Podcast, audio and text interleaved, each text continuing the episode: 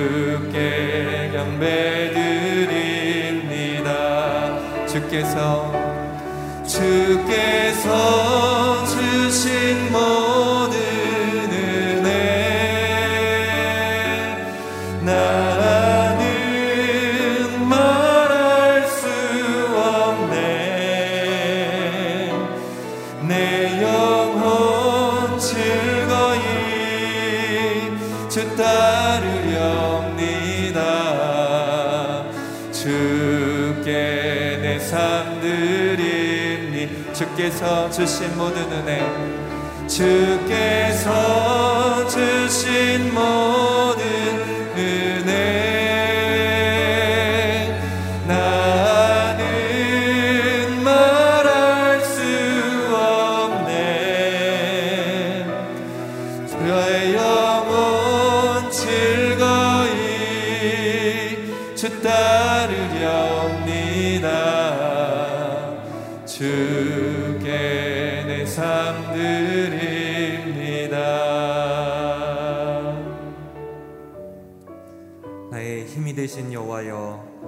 주를 사랑하나이다.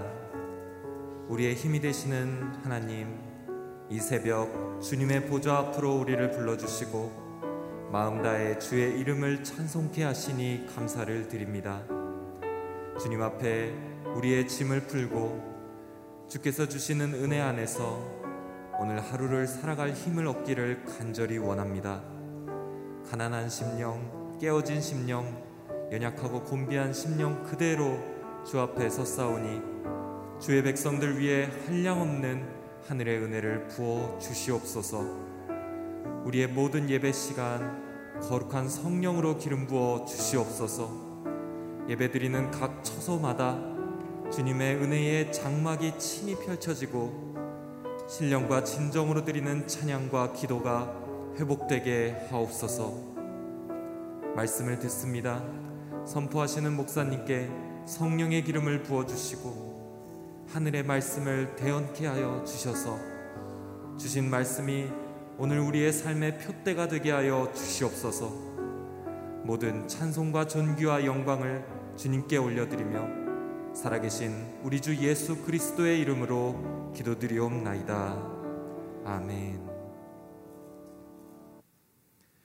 새벽 예배 자리로 우리를 부르신 하나님을 찬양합니다. 영상으로 예배드리시는 각 처소마다 주님의 임재가 가득 넘치기를 축복합니다. 오늘 하나님께서 저희들에게 주시는 말씀은 시편 18편 20절에서 31절까지입니다. 여호와께서 내 의로움에 따라 상을 주시고 내 손이 깨끗했기에 내게 보상해 주셨습니다. 내가 여호와께서 명하신 길을 지켰고 내 하나님에게서 돌아서서 악을 행하지 않았습니다. 나는 주의 모든 법을 지켰고 주의 명령을 멀리한 적이 없습니다. 나는 주 앞에 흠없이 살고 내 자신을 지켜 죄를 짓지 않았습니다. 그래서 여호와께서 내 의로움에 따라 보상해 주시고 여호와 보시기에 내 손이 깨끗했기에 갚아 주신 것입니다. 신실한 사람들에게는 주의 신실하심을 보이시고 흠없는 사람들에게는 주의 흠없음을 보이시며 순결한 사람들에게는 주의 순결함을 보이시고 마음이 비뚤어진 사람들에게는 주의 빈틈없음을 보이십니다. 주께서는 고통받는 사람들을 구원하시고 교만한 눈들을 낮추십니다. 오 여호와여 주께서 내 등불을 켜 두시고 내 하나님께서 나를 둘러싼 어둠을 밝혀 주셨습니다. 주의 도움으로 내가 군대들을 맞섰고 내 하나님과 함께 담을 기어 올랐습니다. 하나님의 길은 완전하고 여호와의 말씀은 흠이 없으니 주께서 자기를 신뢰하는 모든 사람들의 방패가 되십니다. 여호와 외에 누가 하나님이겠습니까? 우리 하나님 외에 든든한 바위와 같은 이가 누구겠습니까? 아멘.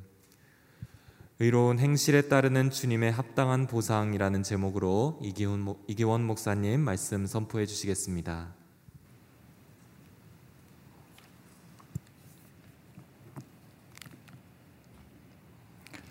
예, 새벽 예배를 드리시는 모든 분들을 주님으로 향합니다. 오늘 하나님께서 주신 말씀의 은혜가 저와 여러분들에게 있기를 바랍니다. 이 시편 18편을 통해서 다윗은 아, 하나님의 사랑을 입은 자로서 하나님께서 어떻게 나를 구원하시고 어떻게 하나님께서 내 인생 가운데 은혜를 베푸셨는지에 대해서 어제 저희가 살펴보았습니다. 오늘은 다윗이 나를 구원하시고 내 평생에 그 은혜를 베풀어 주신 하나님 앞에서 내가 어떻게 신실하게 살아왔는지에 대해서 고백하는 내용입니다. 오늘 본문의 말씀을 묵상하다 보면 이 다윗의 고백 중에서 저희가 이해하기 어려운 부분이 나옵니다. 우리 20절과 23절입니다. 20절에 보면 이렇게 되어 있습니다. 여호와께서 내 의로움에 따라 상을 주시고 내 손이 깨끗했기에 내게 보상해 주셨습니다. 다윗이 스스로 내 손이 깨끗했다라고 말하고 있습니다. 아, 이 말씀을 언뜻 이해하기 어렵죠. 다윗이 전쟁 중에 얼마나 많은 수많은 피를 흘렸습니까? 얼마나 많은 사람이 전쟁 중에 예, 죽임을 당하였습니다. 다윗은 자기 손이 깨끗하다라고 이야기하고 있습니다. 23절에 보면 이렇게 고백합니다. 나는 주 앞에 흠이 없이 살고 내 자신을 지켜 죄를 짓지 않았습니다. 라고 고백합니다. 다윗은 자신이 죄를 짓지 않았다고 이야기합니다. 다윗이 얼마나 큰 죄를 졌는지 우리는 누구나 다 알고 있습니다. 다윗은 우리아의 아내를 범하는 죄를 지었습니다. 그리고 우리아를 전쟁으로 내몰아서 어, 죽게 하는 아, 죄를 지었습니다.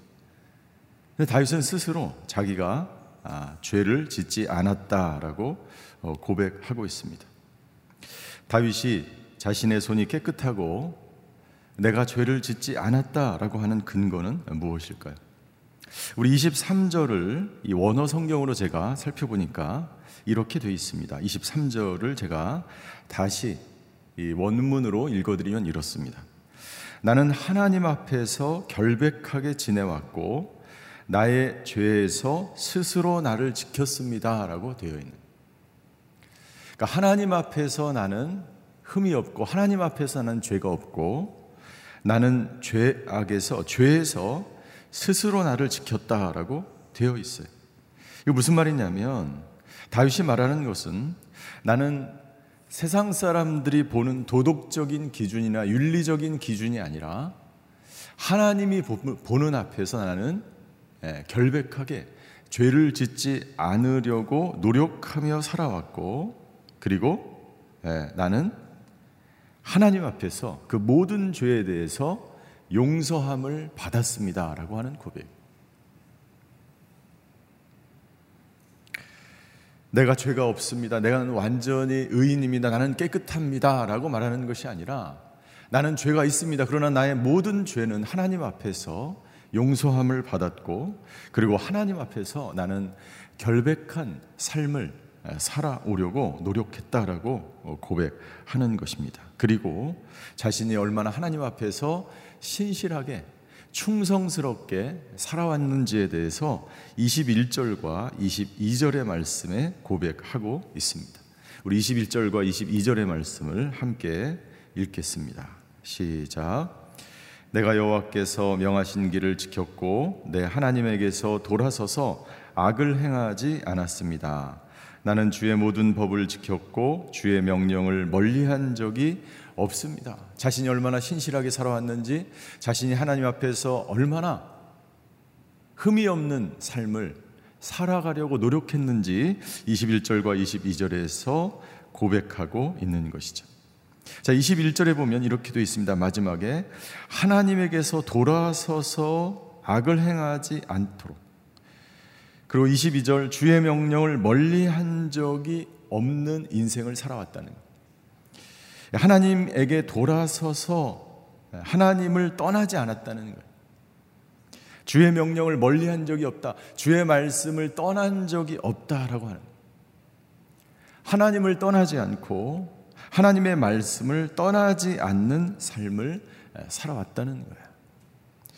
자, 우리가 하나님의 하나님을 떠나지 않고 하나님의 말씀을 떠나지 않는 그런 신실한 삶, 그것은 어떤 삶을 말하는 것일까요? 그것은 첫 번째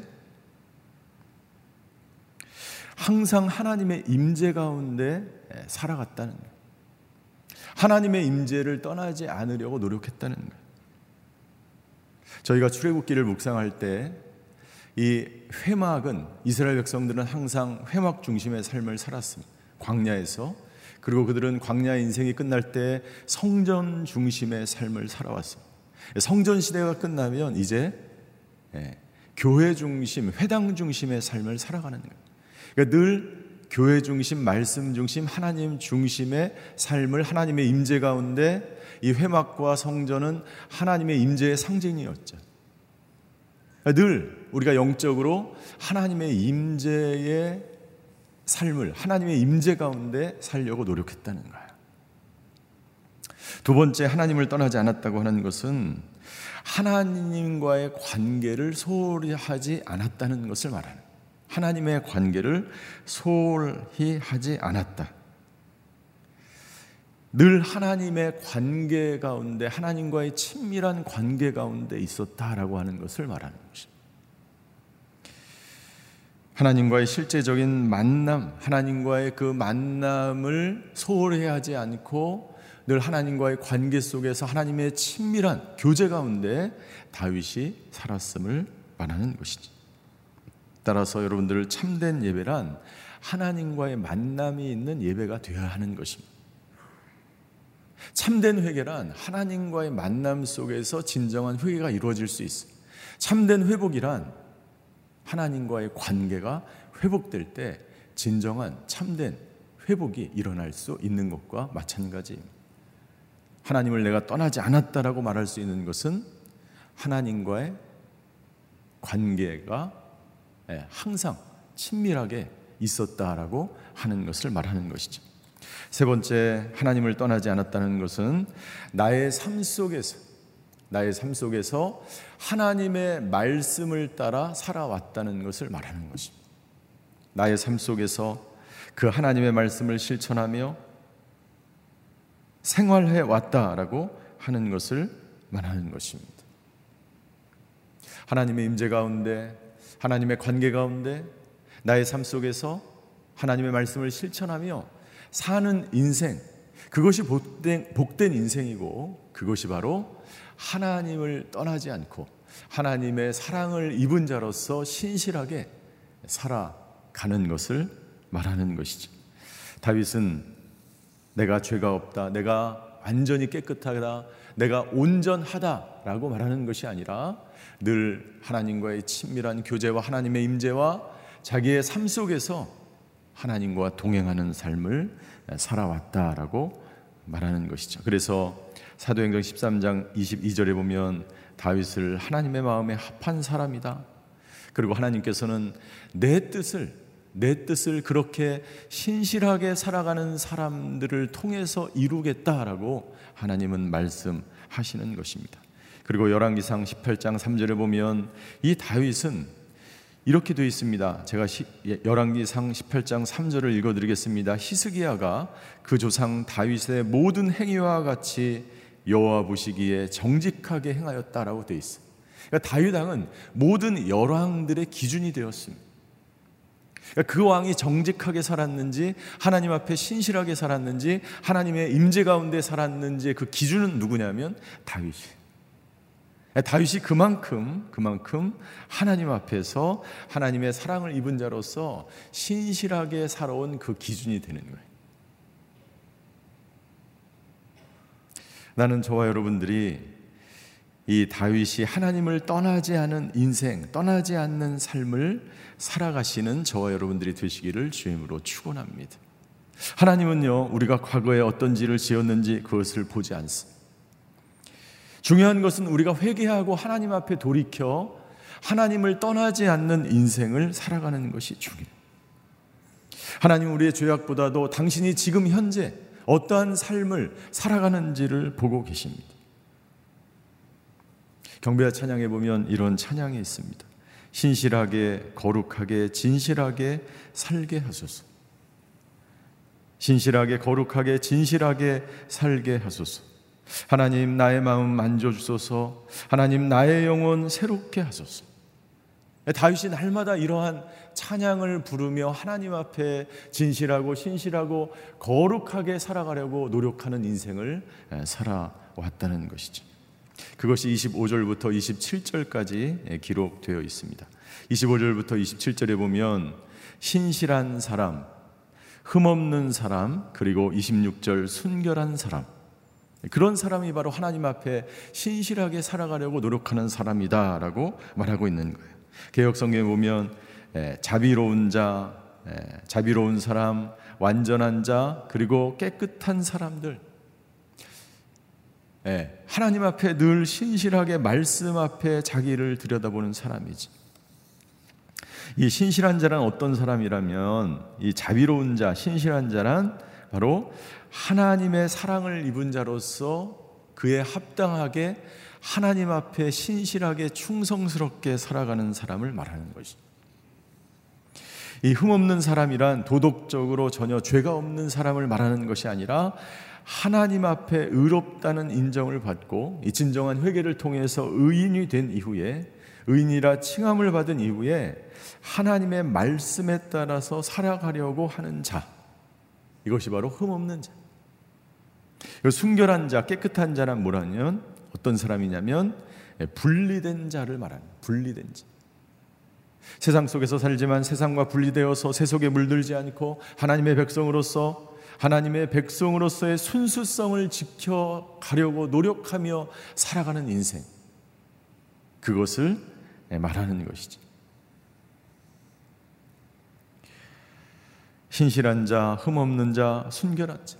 다윗이 그렇게 살아왔다는. 그런데요, 이렇게 기록되어 있습니다. 25절에 보니까 신실한 자에게는 주의 신실함을 보이시고, 흠없는 자에게는 주의 흠없음을 흠 없음을 보이시며 순결한 자에게는 주의 순결함을 보여주신다. 하나님은 선택적으로 사랑하시는가? 그렇지 않죠. 하나님은 누구나 다 사랑하십니다. 누구나 다 축복하십니다. 누구나 복 주기를 원하시는 분이십니다. 근데 이건 어떤 어떤 말씀이냐면 이런 거예요. 자신이 하나님 앞에서 신실하고 순결하게 살아가는 자는 하나님이 그렇게 신실하고 순결하게 자기의 삶을 인도하시며 자기의 인생 가운데 그렇게 나타나시는 거예요.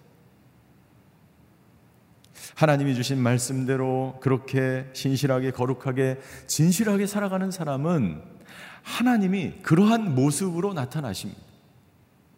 그런데 반대로 26절 마음이 삐뚤어진 자에게 하나님은 예, 빈틈 없음을 보여주십니다. 그리고 예, 교만한 자들은 낮추신. 그러니까 이게 무슨 말이냐면 예, 하나님 앞에 신실하지 않고 하나님 앞에 순결하지 않고 하나님 앞에 세상과 분리된 삶을 살지 않고 교만한 자들 마음이 삐뚤어진 자들 앞에는 하나님이 어떻게 하신다고요? 하나님이 주의 빈틈없음을 보이신다는 건 뭐냐? 개혁 성경에 하나님이 그를 거스린다라고 기록되어 있어요. 그러니까 이 거스린다라고 하는 것은 뭐냐면은 그를 괴롭게 한다라는 표현이에요. 그를 괴롭게 한다. 그러니까 하나님의 말씀대로 살지 않는 인생은요, 괴로운 인생이 되는 거예요. 괴로운 인생이 되는 거예요. 이 삐뚤어진 자는 어떤 사람이냐면 개혁 성경에 사특한 자라고 되어 있고 잠언에 나와 있는 폐역한 자를 말합니다. 이런 사람은 어떤 사람입니까? 마음이 삐뚤어졌다라고 되어 있는데 하나님의 말씀대로 살아가지 않기 때문에 그 마음이 왜곡되어 있는 것을 말하는.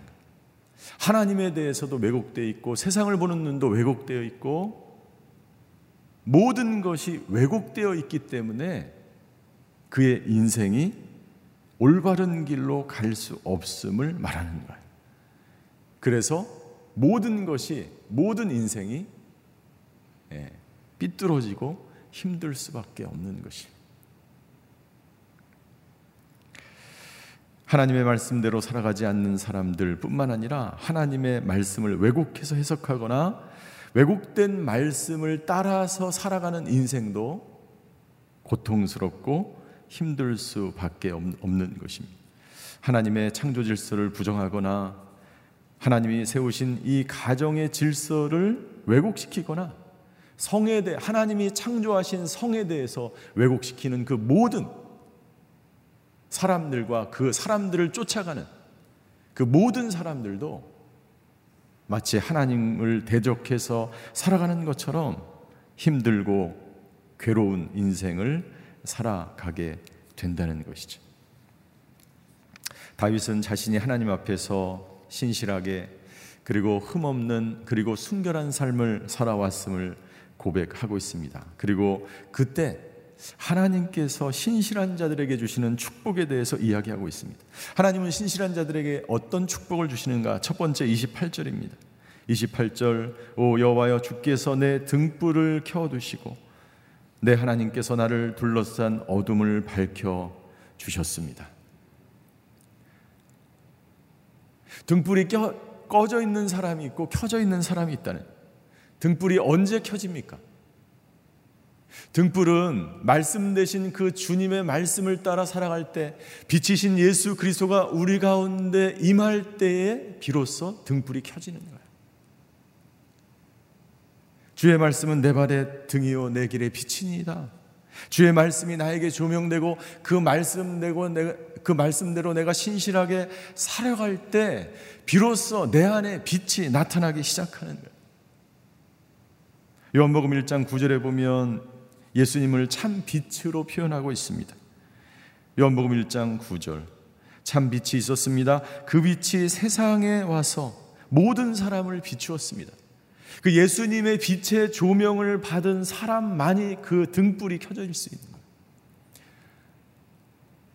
예수님은 우리의 인생 가운데 찾아가서 죽음과 사망과 질병과 어둠 가운데 살아가는 인생 가운데 나타나셔서 저 여러분들의 인생, 다윗의 인생, 모든 사람의 인생 가운데 오셔서 빛으로 비춰 주시는 분이십니다.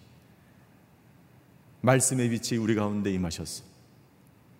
오늘도 우리가 말씀에 따라 살아갈 때, 오늘도 우리가 예수님이 걸어가신 그 길을 걸어갈 때, 우리의 인생은 빛나는 인생이 되는 줄 믿습니다. 두 번째 주시는 복, 신실하게 살아가는 자들에게 주시는 복은 29절에 있습니다. 주의 도움으로 내가 군대들과 맞섰고 내 하나님과 함께 담을 기어 올랐습니다. 여기 이제 기어 올랐다라고 돼 있는데 우리 세 번역에는 이렇게 돼 있어요. 주님이 나와 함께 계셔서 도와주시면 나는 날쌔게 달려가서 적군을 쫓을 수 있으며 높은 성벽이라도 뛰어 넘을 수 있습니다. 두 번째 축복은 뭐냐면 주님께서 도우신다는 거예요. 첫 번째 축복은 주님의 그 빛이 나와 함께 하시며 나를 빛나는 인생이 되게 하시는 것이고 두 번째는 예, 주님께서 우리를 도와주신 우리가 오늘도 적들과 맞설 수 있는 것, 우리가 담을 뛰어넘을 수 있는 것, 그것은 내 힘과 내 능력으로 되지 않는 거예요. 주님이 나를 도우실 때만이 가능한 것입니다. 여러분들 높은 장벽을 뛰어넘는 것, 적군과 맞서는 것, 이것은 우리에게 두려움을 가져다 줍니다. 많은 사람이 두려움 앞에 좌절하고 낙망하게 됩니다. 수많은 적들 앞에 우리는 날마다 둘러싸여서 이 세상 가운데 하나님을 왜곡시키고 하나님의 말씀을 왜곡시키는 이 세계관 속에서 이 세상 속에서 우리는 살아갑니다. 그 모든 것들이 우리를 두렵게 합니다. 우리는 기본적으로 두려움을 가지고 살아갈 수밖에 없습니다. 어둠에 대한 두려움, 사람에 대한 두려움, 실패에 대한 두려움과 재정적인 어려움과 두려움, 질병에 대한 두려움 속에서 우리는 살아가고 있습니다. 그것을 뛰어넘을 수 있는 것, 그것은 내 힘과 능력으로 되지 않아요. 주님께서 우리를 도와주실 때, 도와주실 때 비로소 우리는 그 두려움의 장벽을 뛰어넘고, 우리는 적군을 뛰어넘고, 맞서서 싸워서 승리하며 이길 수 있는 것이죠. 이사야 41장 10절에 하나님은 우리에게 이렇게 말씀하십니다. 이사야 41장 10절을 같이 읽겠습니다. 시작. 그러니 두려워하지 말라. 내가 너와 함께 있다. 걱정하지 마라. 나는 내 하나님이다. 내가 너를 강하게 하고 너를 도와주겠다. 내 의로운 오른손으로 너를 붙들어 주겠다. 우리 주님이 우리에게 말씀하시는 그 뒤에 나오는 3, 30절과 31절이 바로 이 말씀인 것입니다. 하나님이 우리의 방패가 되시고 하나님이 우리의 바위가 되시기 때문에 두려움 없는 믿음으로 오늘 하루도, 하루도 살아가라 라고 하나님이 말씀하십니다. 세상을 두려워하지 않고 오직 주님을 두려워하며 하나님의 사랑을 입은 자로서 하나님을 떠나지 않고 신실하게 살아가시는 오늘 하루 저와 여러분들이 되시기를 주님의 이름으로 축원합니다. 기도하시겠습니다.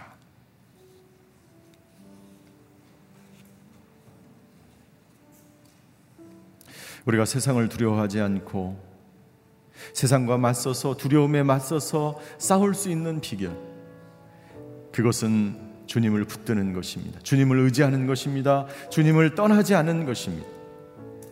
하나님 오늘도 주님을 떠나지 않고 하나님의 말씀 가운데 하나님의 은혜 가운데 하나님의 임재 가운데 하나님의 관계 가운데 머무는 저희들 되게 하여 주시옵소서. 오늘 특별히 기도할 때 우리 자녀들을 위해서 기도하기를 원합니다. 아버지 하나님, 다음 세대 우리 자녀들이 교회를 떠나고 있습니다.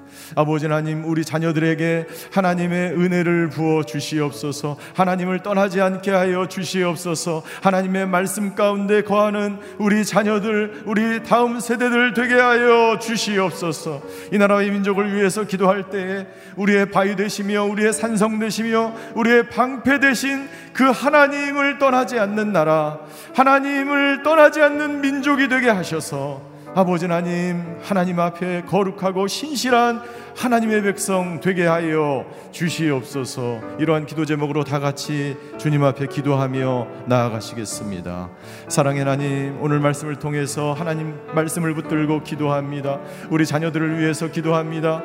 아버지 하나님, 우리 자녀들에게 하나님의 사랑을 부어 주시옵소서. 하나님의 사랑을 떠나지 않게 하여 주시옵소서. 하나님께 돌이키지 않게 하여 주시옵소서. 왜곡된 이 세상에 맞서서 아버지 왜곡된 이 세상의 사, 이 모든 세상 세계관과 철학과 모든 학문과 모든 지식에 맞서서 하나님의 말씀을 붙들고 하나님 앞에 나아가 하나님의 임재 가운데 하나님과의 관계 가운데 머무는 우리 자녀들 될 수 있도록 주여 아버지 하나님 붙들어 주시옵소서 아버지 하나님 우리의 자녀들의 등불이 되시며 빛이 되시며 우리의 자녀들의 앞길을 인도하시는 그 하나님을 찬양합니다.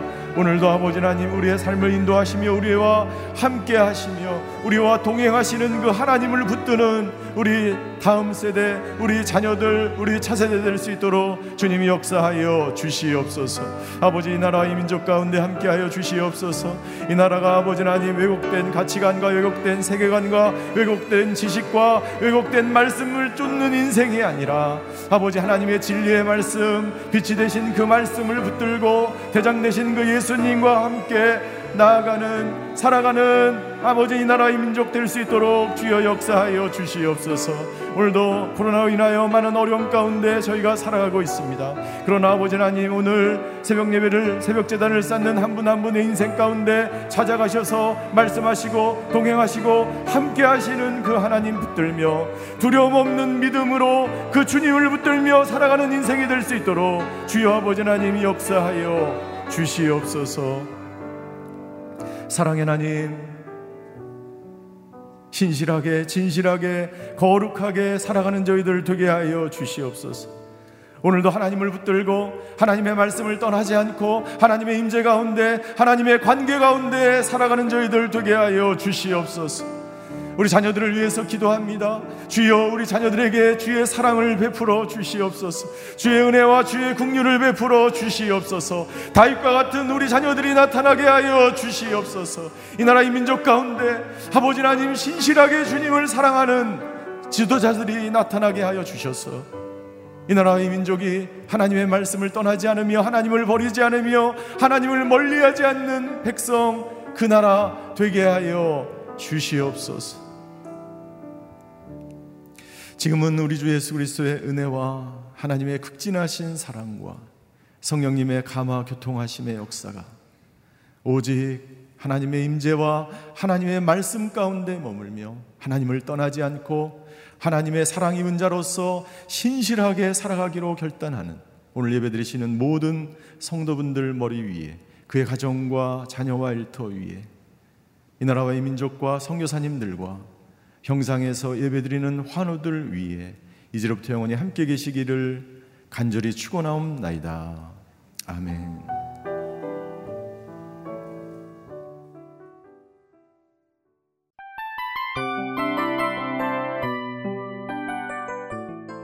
이 프로그램은 청취자 여러분의 소중한 후원으로 제작됩니다.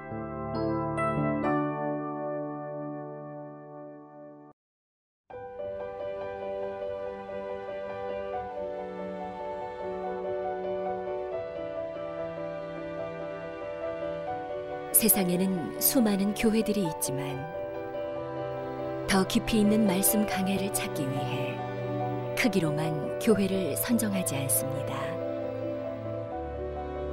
보다 좋은 영적 콘텐츠를 더 많이 나누기 위해 방송비를 받지 않습니다. 1년 365일 복음만 전하고 싶어서 우리는 광고를 하지 않습니다. 온누리의 복음을 땅끝까지 CGN TV와 함께 땅끝 성교사가 되주세요